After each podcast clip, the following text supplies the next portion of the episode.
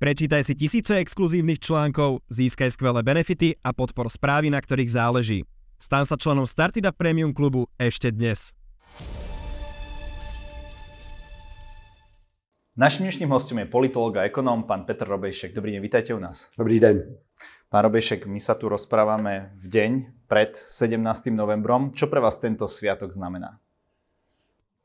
Je to, je to symbol jako asi pro každého, ale není to pro mě něco naprosto zásadního. Ty svátky tím, jak, jak plyne čas, eh, tak dostávají jiný význam. Některé dokonce eh, ztrácí úplně význam. Tenhle ten samozřejmě ne, ale já nejsem člověk, který eh, používá nějaké datum k tomu, aby se nějak zvláštním způsobem projevoval nebo přemýšlel. Já se snažím svým vlastním způsobem projevovat a přemýšlet eh, po celou dobu. Takže svátek správná věc, věci se musí ocenit a tím to pro mě končí. Ja viem o vás, že politici, ktorí boli v komunistickej strane Československa, sú pre vás nepriateľní. Eh, čo ale tento režim podľa vás mal pozitívne? Aký pozitívny efekt na našu spoločnosť? Mal vôbec nejaký? Eh, no, no v jistém paradoxním slova smyslu měl a, a ten jeho pozitivní efekt se vlastně dneska znovu v trošku jiném kabátě projevuje a bude ještě více projevovat. A sice to, to vás nejspíš překvapí a naše diváky asi taky. Ten pozitivní efekt spočívá v tom, že si Češi vyzkoušeli šedivou ekonomiku. Šará ekonomika je ekonomika mimo oficiální systém. Eh, tady se tomu říkalo na Jána bráchismu, podpultovky a všechny ty věci, které znamenají, já už něco, já něco potřebuju, potřebuju to obstát, není to normálně, tak to obstávám přes své známé a za to jim já něco dlužím. A současná vysoce rozvinutá kapitalistická společnost je právě ve fázi, kdy její výkonnost rapidně klesá a její e, vrchnost, ti, kteří světu vládnou, se rozhodli, e, že aby udrželi svoje bohatství, tak e, budou brát bohatství těm malým, těm obyčejným lidem, to znamená 1% ani ne. Světové populace chce ovládat všechno ostatní, to znamená pro ty malé pro ty normální, obyčejné lidi, zbývá nouze. A to je ta nouzová situace jako za komunismu. A já už teďko pozoruji, jak se ta společnost s tímhletím něco, je, něco není k mání, něco je zakázané, něco se musí trošičku jinak, jak se s tím docela dobře poradí. Takže tuhle tu zkušenost eh, v genomu českého národa a nejspíš slovenského zrovna tak, jsme zažívali stejnou historii, tu poznávám a tu považuji za, za něco, co je užitečné. Eh, jinak ideologicky, politicky samozřejmě nepřijatelná záležitost. Ja, ja budem pokračovať v tých netradičných otázkach. Ktorý z tých ideí novembra 1789 podľa vás pretrvala aj dodnes? ach, takhle bych to neřekl. Já bych, že to, to, všechny ty ideje, hesla, eh, téze spojuje eh, touha po svobodě a eh, touha po, po, po úctyhodnosti člověka, nedotknutelnost osobnosti, lidská práva, tohleto. A to je pro mě to, co shrnuje i poselství toho 17. Byla tam tužba po zmene a po slobode. Vy ale hovoríte, že slobodu alebo zmenu spoločnosti nemožno dosiahnuť vlastne v rámci politiky. A to bol predsa ten ideál, nie? Toho novembra, že keď budeme mať slobodné voľby, zvolíme si to, čo chceme a títo zástupcovia potom nás budú e, reprezentovať. Takže prečo vy uh, takémuto niečomu neveríte? Dobrá otázka, dobrá, dobrá chytrá, neobvyklá otázka. To, Eh, ano, já jsem došel k závěru a teď už ho formuluji zcela otevřeně, postupně ta myšlenka ve vás krystalizuje a, a upevňuje se a teď pro mě je, je jako jasným poznatkem, že reprezentativní demokracie nefunguje.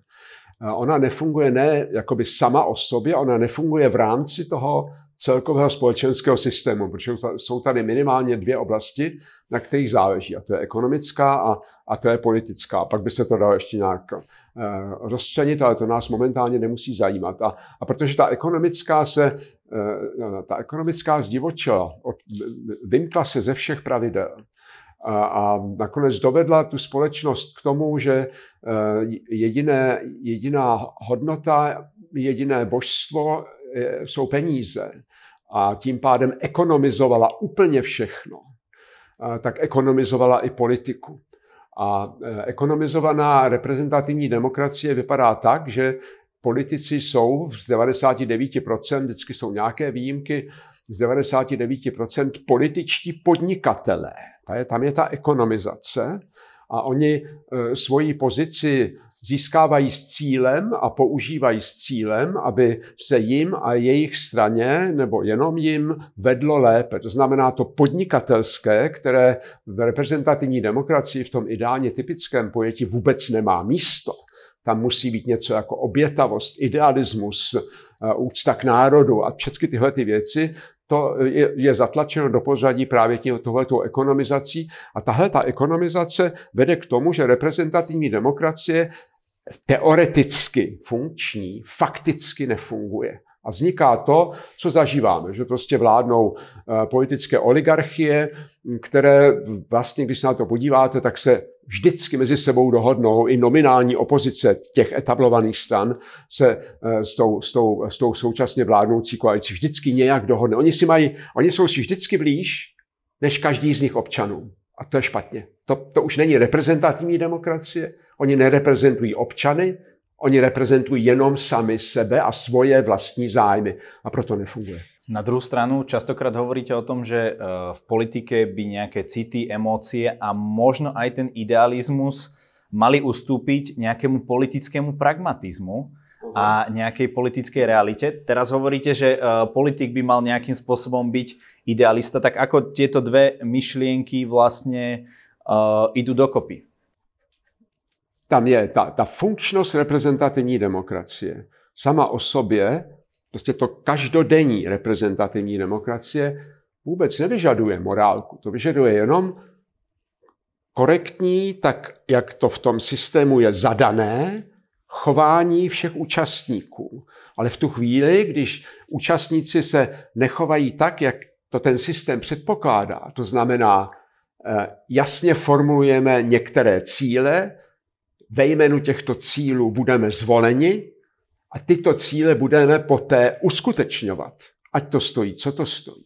Nebo jestliže přijde neočekávaná situace a těch dramatických tohohle toho typu je v posledních třech letech až moc, tak nerozhodujeme, protože pro ní jsme nebyli zvoleni. Pro ní nemáme mandát, tak nerozhodujeme tak jednoduše, jako by to bylo, já nevím, státní rozpočet, nebož ptáme se lidí, minimálně co uděláme, že provedeme masivní diskuzi eh, iniciovanou médií, iniciovanou vládou, ale v optimálním případě uděláme referendum o zásadních otázkách. O zásadních otázkách typu eh, je očkování povinné, je to správné nebo není?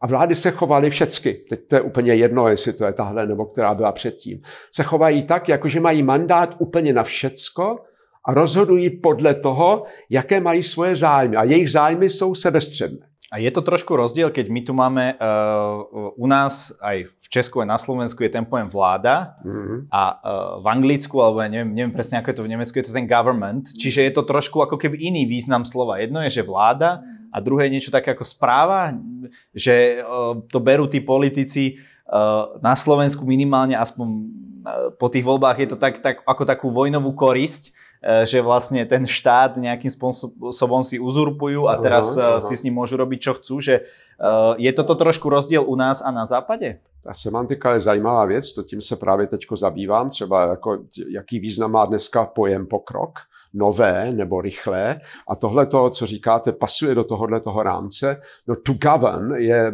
vlastně vládnout. No? Okay. A tyhle ty, ty niance, ty niance, které rozpracováváte, myslím, přesahují obzor obyčejného politika. No, tu, jakože tam, tam, jestli, oni se tak chovají, jak popisujete, to znamená, získali jsme medvěda, složili jsme ho a teď ho budeme porcovat, ale není to proto, že by se česky a slovensky říkalo vládnout a anglicky to, to govern, přičemž anglická elity, politická třída je úplně stejná jako česká. To jsou oligarchie, které si mezi sebou uh, rozdělují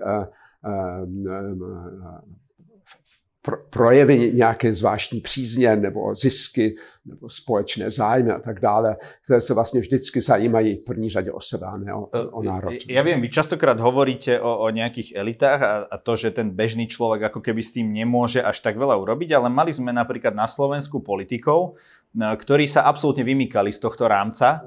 Boli to takí nepolitickí politici. Jedným z nich je Marian Kotleba, mm, ktorý teda vyhral uh, voľby najskôr ako v Banskej Bystrici ako župan, uh, po vašom hejtman, alebo Igor Matovič. A viete, čo je zaujímavé? Že vlastne Igor Matovič hovoril pred voľbami, že v jednom médiu, ktorý vlastní taký známy slovenský oligarcha, práve im dvom odoprel možnosť reklamy proste týmto dvom stranám ako keby aj ukázal, že proste uh, toto uh, nie sú naši, neviem ako, ako to interpretovať. Uh, každopádne mali sme príklady ľudí a Igor Matovič bol premiérom, uh, ministrom financí, ktorý teda nevie sa o ňom, že by bol nejakým spôsobom spájaný s oligarchami. Práve, práve naopak, bol taký neštandardný, nedodržiavajúci dohody. Takže e, je to podľa vás, e, bola to ten chyba toho systému, alebo naozaj dokazuje to to, že aj obyčajný človek, akým on seba nazýval, dokáže prísť k tej moci. Tak jako e, v demokracii. Každý, systém má svoji ideálně typickou podobu a pak tu, kterou mu jako vdechnou ti, kteří v něm operují. Eh, proto říkám, reprezentativní demokracie sama o sobě je v pořádku, ale v tu chvíli, když se odehrává na pozadí ekonomizovaného života, ekonomizované společnosti, prostě peníze nebo cena, eh, cena v penězích je cena úplně na cokoliv, tak i ten oligarcha, od kterého jste citoval, ten se chová ne, nesystémově, ten se, ten se, ten se chová pro, podle svých vlastních zájmů. Ten se měl správně, kdyby ten systém fungoval jak kdysi mnohem ve větší míře také fungoval, ten by se měl držet svého kopita, to znamená dělat si biznis a neskoušet si ovlivňovat politiky, jenomže právě proto, že oni si chtěli kupovat politiky, to je, to je ta ekonomizace politického, tak si potom řekne, vy nesmíte u mě mít reklamu a vy smíte u mě mít reklamu. To je naprosto, to je, to je antisystémové chování a proto také, e, říkám, reprezentativní demokracie na pozadí finančního kapitalismu je nefunkční.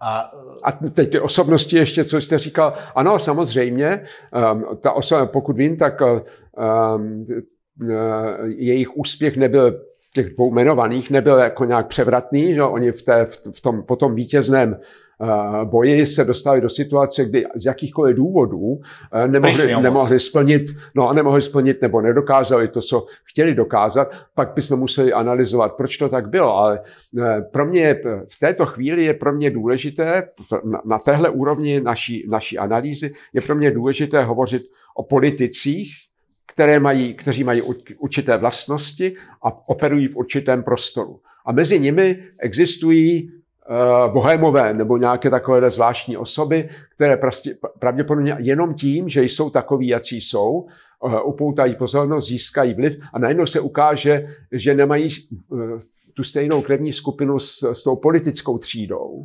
Oni si s nimi nerozumí, oni tam opravdu nepasují, ani ne tak svými názory. Jako tím, že neznají ten dress code, že neznají to, ten způsob chování a zacházení s věcmi a, a ten etablovaný systém je tak říkajíc vyplivné. OK, na, na druhú stranu na Slovensku sa teraz hovorí o tom, o návrate nejakej štandardnej politiky, lebo my sme tých neštandardných politikov mali veľmi veľa. Bol to napríklad Boris Kolár, ktorý má veľmi neštandardný osobný život, nazvime to tak, má viac ako 10 detí s viac ako 10 ženami, neviem presne koľko. Uh-huh. Uh, ďalej to boli ľudia ako Igor Matovič, Kotleba, Uhrik, no proste uh, ako keby u nás bol problém nájsť vôbec uh, toho štandardného politika. Čo hovoríte na tento názor, že tá politika na Slovensku by sa opäť mala štandardizovať a opäť vrátiť do tých starých kolají, aby potom nevznikali konflikty, aby ten štát bol riadený profesionálne a podobne. Je to posun k lepšiemu alebo k horšiemu? Víte, to jsou ale vlastně všecko napřed jenom slova. A ta současná politika na Slovensku, v Čechách, kdekoliv v Evropě se odehrává především na verbální úrovni. Především se mluví, slibuje, vyvěšují se symboly, věší se vlajky, dělají se gesta, jede se někam, červené koberce a všechny tyhle ty věci a ten konečný, a to, tím, to, se, to se ventiluje jako řekněme standardní a správná žádoucí politika, ale potom to, co vlastně musí nutně následovat, a sice konkrétní kroky a měřitelnost a něco takového jako kritizovatelnost, odvolatelnost politiku, to znamená nes odpovědnost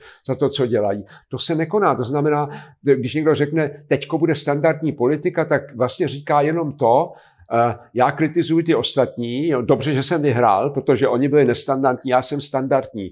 Uvidíme, jestli bude on sám se blížit, aspoň jakž takž tomu pojmu standard, tomu, co, řekněme, tady jsme si trošičku vyfiltrovali jako, jako podstata toho reprezentativně demokratického modelu. To jsou, já, já mám, proto říkám, dneska už o politicích nemůžeme říct, že jsou to politici, a, ale musíme o nich mluvit jako o politických podnikatelích. A, a dokonce nedávno jsem kde si řekl, že ve skutečnosti je to jenom politický personál, že tam něco takového jako výjimečnost Eh, vlastně existuje jenom v extrémních případech. A jestliže to je výjimečnost nějaká taková kašpárkovská, tak tu nepočítám. Já myslím výjimečnost státnickou, jako třeba výjimečnost Viktora Orbána. To je výjimečnost státníka a politika, který se snaží sloužit svoji zemi. Na sebe samozřejmě nezapomene, na svoji stranu. To je celkem normální a lidské. A on se snaží dělat něco pro svoji zemi a staví se proti ostatním, kteří mu ten život opravdu nezlehčují. A takže to je, to je pro mě formát politika, ať už s ním ideologicky souhlasím ve všem detailech nebo ne, pro mě je to formát, je osobnost, to je, to je řekněme, eh, parafráze de Gaulle. To, to byl taky, ten, se, ten, se, ten řekl do očí každému, co si myslel, ať už byl silnější, slabší, ať už to byl přítel nebo nepřítel. Ten, to byla prostě, to byla, to byla osobnost, která měla svoji páteř, svoje názory a ty dávaly smysl. A pro svoji zemi pracoval. No, o Viktorii, o o Viktorovi Orbánovi by sme sa mohli dlho baviť, ale to nie je dneska... To je, je do taky, že? To, tak... Cieľom diskusie. Keď si zoberiete ten uh, vývoj za tých 34 rokov, koľko máme od revolúcie, vy ste v 70 rokoch emigrovali z Nemecka, keď, do, do Nemecka. Keď porovnáte tieto dve spoločnosti, kam e, sa vlastne vydali za tú dobu, tak aký sme vlastne spravili pokrok e, voči Nemecku a ako to prebiehalo tam, kde teda žiadna revolúcia neprebehla? Aký, aký, aký je rozdiel v tom stave tej společnosti? No, ono všet, celá ta, celých těch 30 let a vlastně více do dneška pořád se odehrává ve, na pozadí nebo ve znamení něčeho úplně jiného a sice eh, krize nebo vykolejování západního světa, západního politicko-ekonomického modelu. Eh, je to dobře vidět na ekonomice. Eh, západní ekonomika triumfovala přesně v, před těmi víc než 30 lety. Prostě to 80. 90. to byl v neposlední řadě, možná úplně primárně, triumf západního ekonomického systému. A od té doby, když to extrapolujeme do dneška, tak se ten západní politický, hospodářský systém mění v plánované hospodářství. Když se podíváte na ekologickou politiku, eh, já znám Německo a Německo je, Německo je model, předstupeň toho, co, co eh, čeká, čeká, nebo čekalo by, kdyby jsme s tomu nebránili, nás a ostatní státy. Německo je model ve jménu ekologie velmi pochybného cíle, prováděné plánované hospodářství. To neříkám jenom já, protože jsem nějaký kritik, to říkají, to říkají i komentátoři v Německu samotném, i ti, kteří vlastně víceméně patří k mainstreamu. To je, to je fakt. To říkají velmi, velmi známí a, a, a, a prokazatelně eh, na vysoké úrovni se pohybující ekonomové, jako profesor Zin, že, tam, že, to, je, že to jsou elementy plánového hospodářství. Abych to neprodlužoval, to znamená, my máme paradoxní vývoj v tom roce 89-90, prostě zlom těchto těch, těch let, skončilo plánované hospodářství eh, na východě. Všichni byli tomu rádi. 30 let jsme si i tady, i na západě užívali konzumismus. Teď ten konzumismus se vyčerpává. Ten systém už není schopen produkovat tolik blahobytu, jako to šlo do posud. Hranice růstu a všechny tyhle ty věci. A ten západní systém, který nám byl modelem a ideálem, se vrací na, na, k, tomu, k tomu východisku plánovaného hospodářství. Takže na tom vidíme, že něco takového jako lineární pokrok, zítra je vždycky lépe, vůbec neexistuje. Že to strašně záleží na tom, co se konkrétně v té společnosti a v jejím okolí, co se v ní odehrává a jak to ti, kteří za ní nesou odpovědnost, jak to řeší, no, pokouší se to řešit. OK, takže sa dostávame do doby, kedy e, vlastně dobre už bolo? Chápem to správně?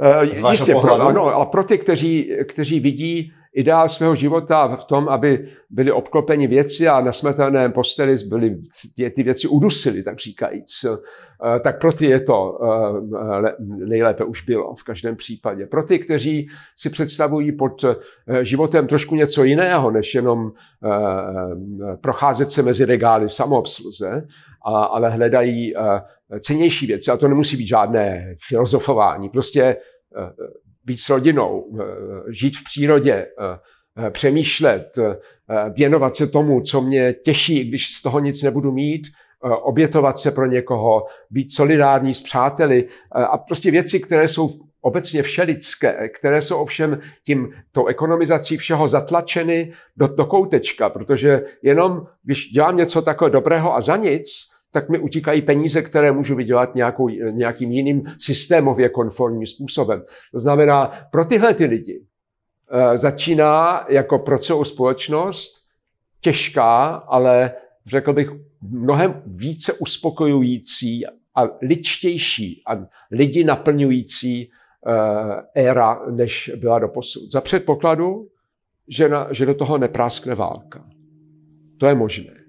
To jsou to zná, za předpokladu, že to zůstane ceteris paribus, tak jak to dneska je, jak se to zdá, tak, se, tak ta budoucnost západní společnosti, a my k ní samozřejmě patříme, západní Evropy, je chudší, je uh, zároveň uh, s větším prostorem pro schopnosti a svobodu jedince, ale i pro jeho zodpovědnost. Starat se o sebe, starat se o svoji společnost, starat se, starat se o, svoje, o svoje lidi a věnovat tomu e, e, svoje síly jinak, než podle toho jediného kritéria. Peníze.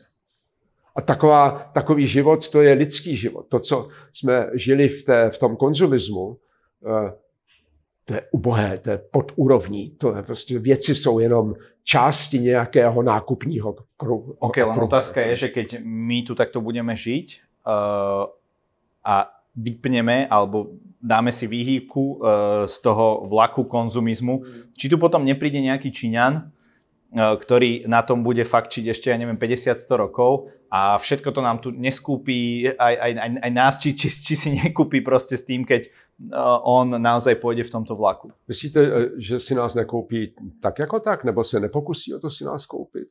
I no kdyby... keď budeme ekonomicky silnější, tak možno nebude mať mezi nami no, takú, a, takú, a, kde by se to vzalo? Teď se podívejte, v jakém stavu je Evropa. O ekonomické síle vůbec nemůže být řeči. Eh, Evropská unie, státy Evropské unie se dobrovolně vzdali svého Eh, svého průmyslového a společenského modelu eh, ve prospěch deindustrializace.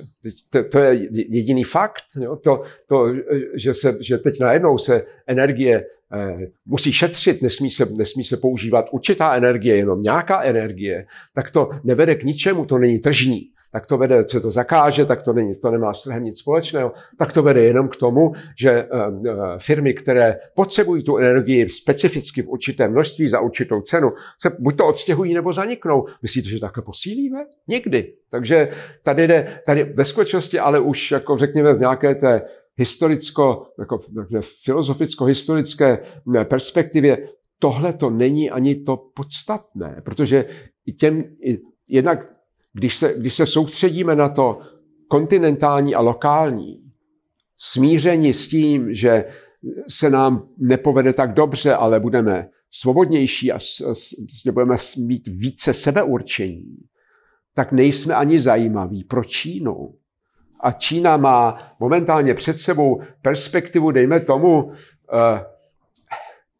in, industrializace nebo dobývání Ázie, ve které jak už již čínská společnost sama je uzavřený tržní okruh. Oni si vystačí, aby generovali zisk v tom tradičním modelu, který u nich se ještě nevyčerpá. U nás se ten tradiční model vyčerpá z různých důvodů. U nich se ještě nevyčerpá. No, zastavuje se tak... čínská ekonomika. No, no ano, se zastavuje, protože teďka žili z toho, že vyvážili levně sem. Jo. A, takže to, to, není, to není nic, co by s tou ekonomikou nějak zacloumalo. Oni si, oni si poradí s, s to, i s touhletou situací, prostě s tím odřezáním eh, západních, západoevropských a amerických trhů, i když k němu stejně nedojde úplně. Tady jde o to, že eh, tohleto chtění ovládat je spjaté s tím o co, co je ten objekt, o co, o co mi jde. A co je v tom případě, když vidím, aha, to je nějaká taková chudnoucí podivným způsobem eh, humanisticky a nevýkonně operující eh, region nebo země, tak se podívám z Pekinu, tak se podívám do blízkého okolí a zjistím, tam mám daleko atraktivnější cíle, kterým můžu věnovat moji pozornost. A e, co to je, proč bych si vázal na krk něco takového jako chudnoucí Evropa, o kterou bych se potom tou či onou formou stejně musel starat jako Číňan, kdybych je chtěl ovládat. To znamená, to je ta, ten problém e, Sovětského svazu vůči Radě vzájemné hospodářské pomoci těm socialistickým státům byl ten týž. Sovětský svaz měl ty státy, které, eh, které zbavil jejich svobody, které zbavil jejich tržní ekonomiky, je měl na krku. To znamená, Sověti sami nemohli fungovat tak, jak by fungovali, kdyby fungovali jenom pro sebe a zřekli se těch svých, těch svých eh, vydobitých území. To znamená, to je ten hegemon, ta mateřská společnost, není jenom ten, který říká, a takhle to bude, když teď říká, jako no, tohle musím zaplatit, jinak to nejde a tak dále. To je i problém Spojených států celá ta léta. Spojené státy vyčítali eh, Evropanům právem neustále, že nedávají dost na zbrojení. A to, co Evropané přesto pořád nedávali, museli dávat Američané. To, znamená, to je ten, ten status velmoci nebo super, superpower, ten je dvojaký. To není jenom Genghis Khan, který rozhoduje a, a vládne a užívá si to. Nebož to je i ten, který musí to, to dobité, ten dobitý region nějakým způsobem stabilizovat. A to stojí peníze, energii a tak dále. Dobre, a teda ak by sme chceli v, tomto, v tejto novej dobe nejakým spôsobom si dopriať viac slobody, čo by mali ľudia prakticky robiť? Keď hovoríte, že cez politikov to nejde, čo by mal robiť ten, ako vy hovoríte, ano, eh, bežný ano, človek? Ano, ano. A môže s, tým dokon, môže s tým niečo urobiť? Ve skutečnosti dává opravdový smysl, zejména na pozadí toho, že ten politický systém nedos, nepostik, neposkytuje dostatečné množství svobody a sebeurčení eh, normálním občanům. Sebeurčení je pro mě v, v tom smyslu, že, si, že, že můžu politiku skutečně ovlivňovat nejenom jednou u voleb, že skutečně politika respektuje moje zájmy a snaží se je uskutečnit. Tohleto sebeurčení nemá na téhle, řekněme, celostátní úrovni.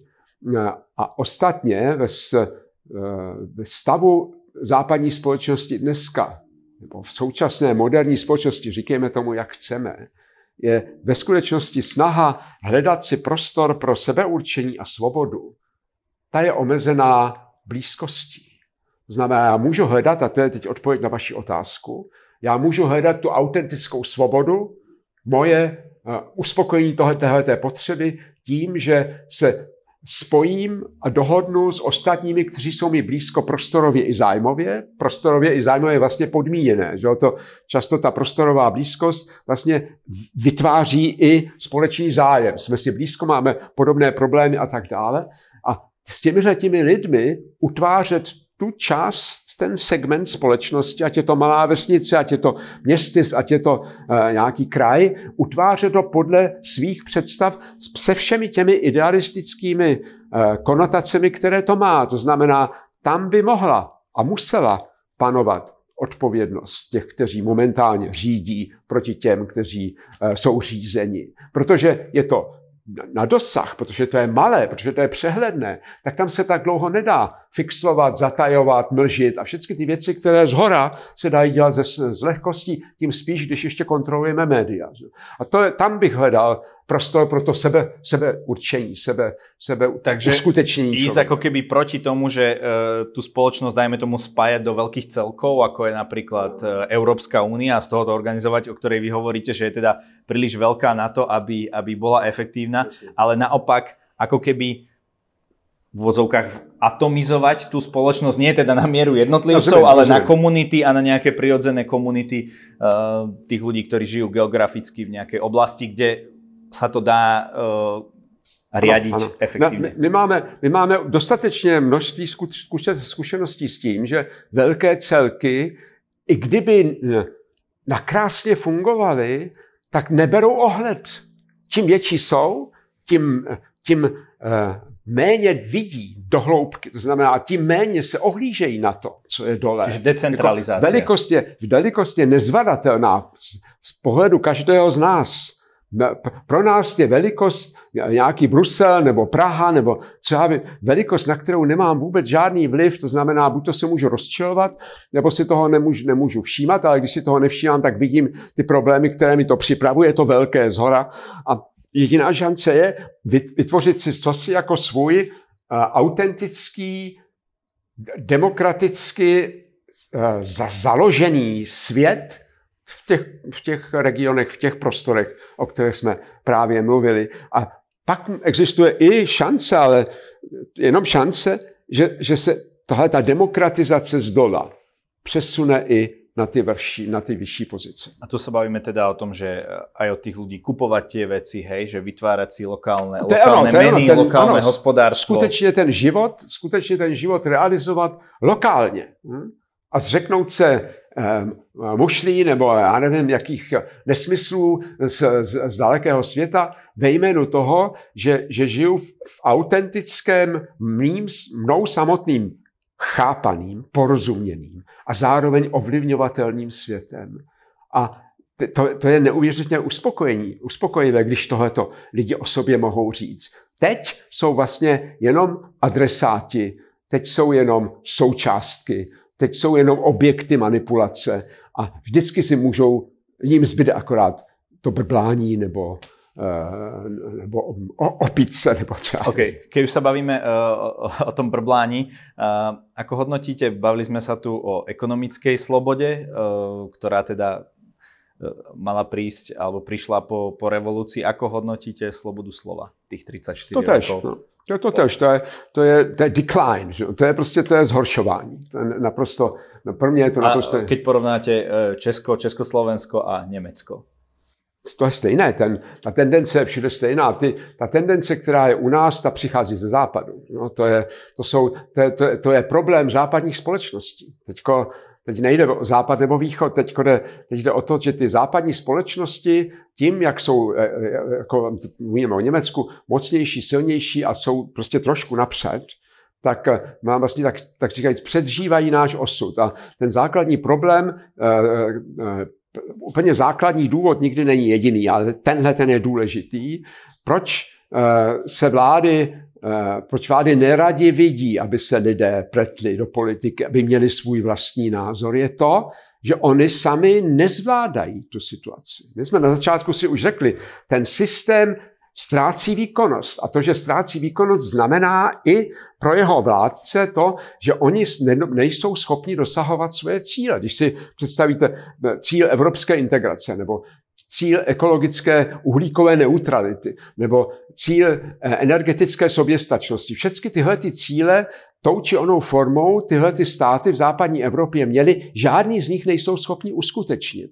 A protože ho nejsou schopni uskutečnit a přesto dělají jako, že by to šlo, tak používají eh, zákaz diskuze nebo vyloučení debaty o tom, jestli opravdu splnili to, co slíbili, jestli to opravdu dělají tak, jak by to měli dělat, to prostě to, to omezují, jednak tím, že tak nepřipouští alternativní názory do hlavních médií, anebo dokonce přímo zakazují tím, že řeknou, tohle se nesmí říkat eh, o tomhle a tamhle to se nesmí říkat o tomhle. Přičemž ve skutečnosti tím jenom dokazují. To, já, si, já si myslím, že aspoň některé světlé výjimky mezi nimi jsou si toho vědomi. Ve skutečnosti tímhle tím, že zakazují, dokazují jenom, jak jsou slabí.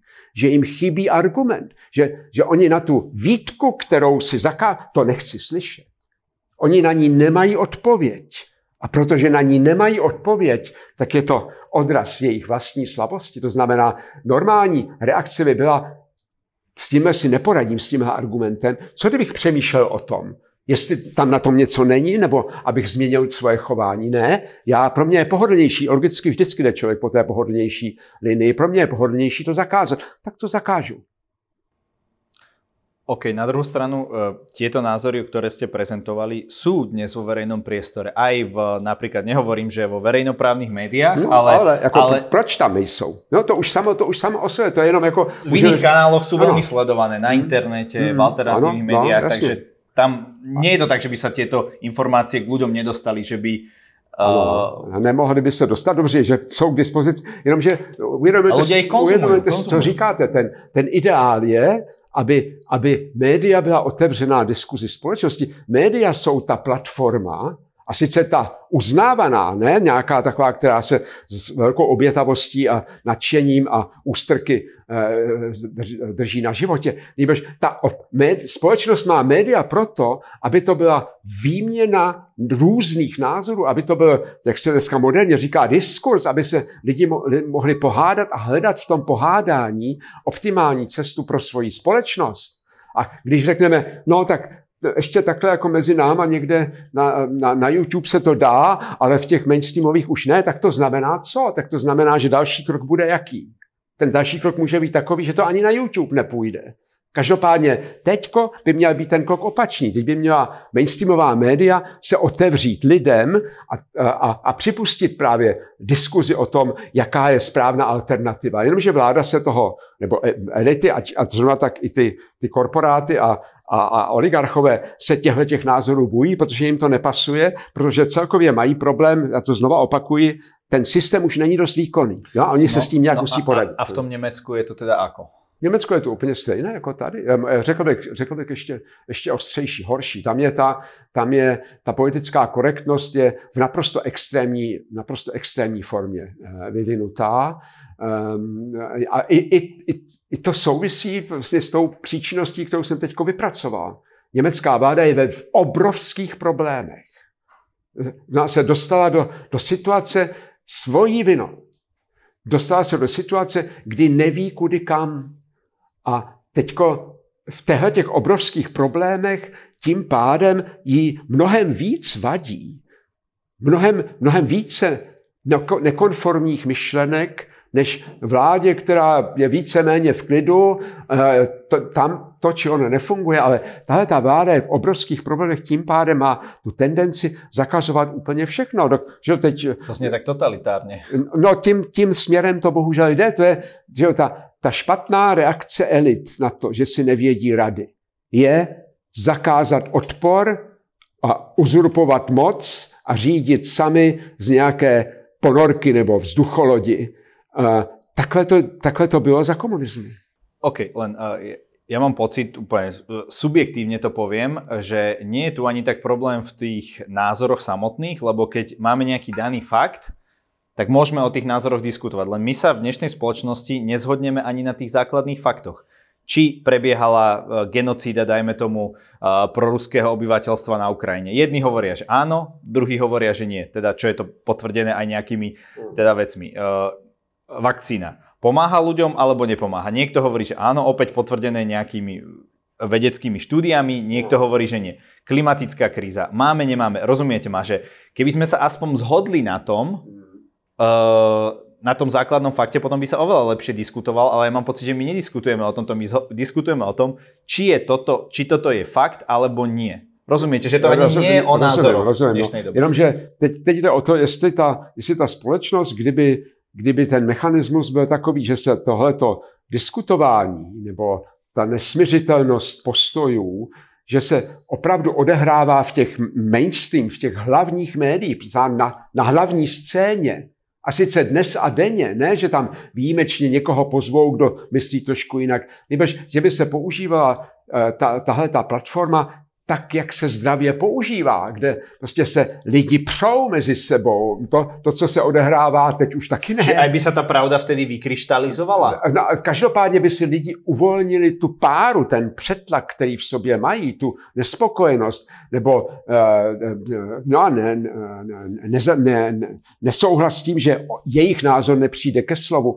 A tím by se ta věc, tím by se to uvolnilo, přičemž my si nikdy nemůžeme představit, nebo neměli bychom si představovat, že existuje jediná trvalá pravda. Ta pravda se posouvá ve svých významech. No a e, v případě, že máme něco jako nesměřitelný postoj, to zná, dejme tomu, vakcíny fungují, vakcíny nefungují, diskuze tohoto typu z očí do očí na vysoké úrovni se ve skutečnosti nekonala. Ti, kteří říkali nefungují, byli, byli diskreditováni. A ti, kteří říkají, potřebujeme je a fungují, eh, byli ačkoliv často říkali naprosté absurdity, jako třeba profesor Flegel o deseti tisících mrtvých a ledničkách na ulicích, eh, kde ti, kteří onemocní no, budou druhá strana hovorili, že covid je iba chrípočka a zomierali na to eh, stovky, stovky... To je právě, ne, moment, moment, to je právě ono. My musíme tuhle tu, když by se tahle... Viete, že tiež bol extrémní názor na druhé straně. No a trošku extrém... Lebo chrípočka to nie je, keď extrém vyvolává extrém. Ty extrémy by se obrousily, kdyby se mohli svobodně mezi sebou na otevřené scéně se stejnými pravidly a se stejnými právy do, srazit. Ale teď vlastně to nebylo to, co jsem chtěl říct. Když ta společnost není schopná eh, vytvořit řešení pro nějakou otázku, prostě nevíme, tak nebo tak, tak určitě nemůže, ne, určitě není správné a o demokracii se už vůbec nedá mluvit, když se vláda téhle společnosti rozhodne, tak to uděláme takhle, podle jedné linie. To znamená, ty země, které řekly a povinné očkování. To, to, je, to, je, to je zneuctění eh, ceny člověka jako individua, které se o sebe umí postarat, které ví, co ho, co ho ohrožuje a když to nedokáže, tak tím bude trpět. Ale podstatné je, že ta, ta vláda, protože je zrovna tak omylná jako ten obyčejný člověk, právě tím se to dokazuje, že není, není smíru, není nějakého společného řešení, tak ta vláda si nemůže osobovat, uzurpovat právo, mu říct, a teď budeš žít takhle a tohle ze sebou necháš udělat. Ta, tahle, ta, ta autentičnost a samostatnost jedince, to je úplně nejzákladnější hodnota západní společnosti. A právě ty vlády, které jsou bezmocné, protože nejsou dost kompetentní a situace je složitá a to znamená ne, nezvládají svoji úlohu, tak si, tak si vypomáhají tím, že vytvářejí nebo proklamují výjimečné situace, ve kterých platí výjimečné právo. Vlastně víceméně stané právo v politice, to znamená, a takhle to bude tyčka. OK, na druhou stranu, aby, ak by som vám mal kontrolovať už vám eh, daným príkladom Viktora Orbána, tak tam je predsa ten stav, že on ovláda verejnoprávne médiá, že tam nedostáva opozícia taký priestor ako on. Nemal by práve on byť takým etalónom, že teda dať im absolútne rovnaký priestor a rozbiť ich tými argumentmi, ale my vidíme ako keby pravý opak, že on si uzurpuje ako keby tú mediálnu moc eh, Já si nejsem, já to, takový odborník na, na, na Maďarsko nejsem, abych věděl, jak jsou tam opravdu ta média rozdělená. To nevím. Pro mě je ale, eh, pro mě je eh, poměrně jasné kritérium, které vlastně je jediné, které platí pro státníka, že byl několikrát po sobě s drtivou většinou zvolen. A to mi neříkejte mi to, že to je skrze manipulaci jím ovládanými médii. To je tím, že většina národa měla, dostala přesvědčení, že on jim slouží lépe než, než alternativa, která se ho snažila. Dobre, v poriadku, ale na druhou stranu to by se dalo povedať o veľa ľuďoch, o veľa Ne, štátníkov. řekněte mi ještě nějakého dalšího, kdo takhle... Takže myslíte, že, že dlhodobo, hej? Okay. Demokratický, právě, neznám nikoho takového. To je právě ono, to je ten, ten test pravdy je praxe. To té, když, se, když se moje sliby, eh, když jsem schopen je v praxi uskutečnit a lidé mi to věří, oni řeknou ano, co, co, co, co slíbil, to udělal víceméně, odměníme ho novou volbou, tak to je pro mě test státnické okay, schopnosti. Tam len o to, že uh, častokrát tvrdíte, že tí ľudia sú v podstate do tých svojich volieb politických manipulovaní tým nejakým oligarchicko-mediálnym prostredím. Mm. Takže keď sa to niekomu podarí raz, že si zvolí, dajme tomu, takú vládu, ktorá nie je pre nich ideálna, mm. tak prečo by sa im to nepodarilo niektorým aj, aj viackrát? Alebo viete, že myslíte to v zmysle, že raz sa ten človek vie dať nachytať, ale keď tu opakovane... To je přesně voľbu... ono, jako e, e, jak Helmut Schmidt, to, je, to byl jeden velký státník, ten už je hodně dlouho e, mimo úřad, respektive dokonce již zemřel. Ten říkal, nikdy, nepo, nikdy nepodceňujte hloupost vlády. To znamená, ten, ten, ta, ta, ta, ta, ta pozice, ta vládní pozice, ještě ne, ne, nevypovídá vůbec o ničem, až teprve ta praxe, to znamená ta, ta konkrétní politika. A lidé nejsou hloupí. Lidé eh, mají prostě, každý, každý vnímá ten, ten politický proces ve své společnosti eh, eh, pod jiným úhlem pohledu. My dva jinak, než někdo, kdo, nějaká prodavačka v obchodě. A propos, ale... Orbán, on si aj trochu upravil volebné obvody, aby mu to, aby mu to sedělo, takže nebylo tam len čisto... Ano, ale tím, to, tím bohužel v mých očích to nesmažete, že byl několikrát... No, dobře, no, dobře, tak to nemá smysl znova ještě do toho trošku šťouhat, protože to podstatné zůstává. On byl několikrát po sobě s drtivou většinou zvolen a moje, moje premisa je, obyčejného člověka můžete oklamat, můžete ho zmanipulovat, ale ne permanentně. Mm-hmm. On si tu, tu svoji perspektivu, pro někoho je důležité, pustí nám sem uprchlíky nebo ne, pro někoho je důležité, eh, je proevropský nebo není, pro dalšího je důležité, já nevím co. A to jsou ty perspektivy potom i v různé kvalitě toho vypracování od eh, nějakého univerzitního profesora až po, po, po, po, po prodavačku nebo průvodčího nebo celý, ale ty jsou zrovna tak stejně validní. Ty, ty lidé rozpoznají, v jaké společnosti jsou a definují si to slovy, které bychom třeba my nepoužili. Ale to nakonec to jednání u volební urny je eh, ten test, který, o kterém mluvím. Keď si zoberiete celý ten vývoj od 89. až teda po 2023, mm, takým nějakým záverom, ako, ako by ste to zhodnotili a kam, kam, kam to vedie? Já už jsem to... To revolučné. No, já, já, už jsem to, já už jsem to eh, popsal v jakési, jakési eh, parabole. My jsme ten, ten, ten triumf a štěstí 89, 90, prostě ta, tahle, ta, tahle ta fáze naděje a, a impuls a i efekty, které to mělo, ekonomické a politické, eh, se vyčerpaly na pozadí právě toho, co se děje jinak v celém světě. My musíme tohleto, tohleto musíme vidět, že ta, ta scéna není jenom evropská, ta scéna není eh, jenom ekonomická, ta scéna je, řekněme, civilizační.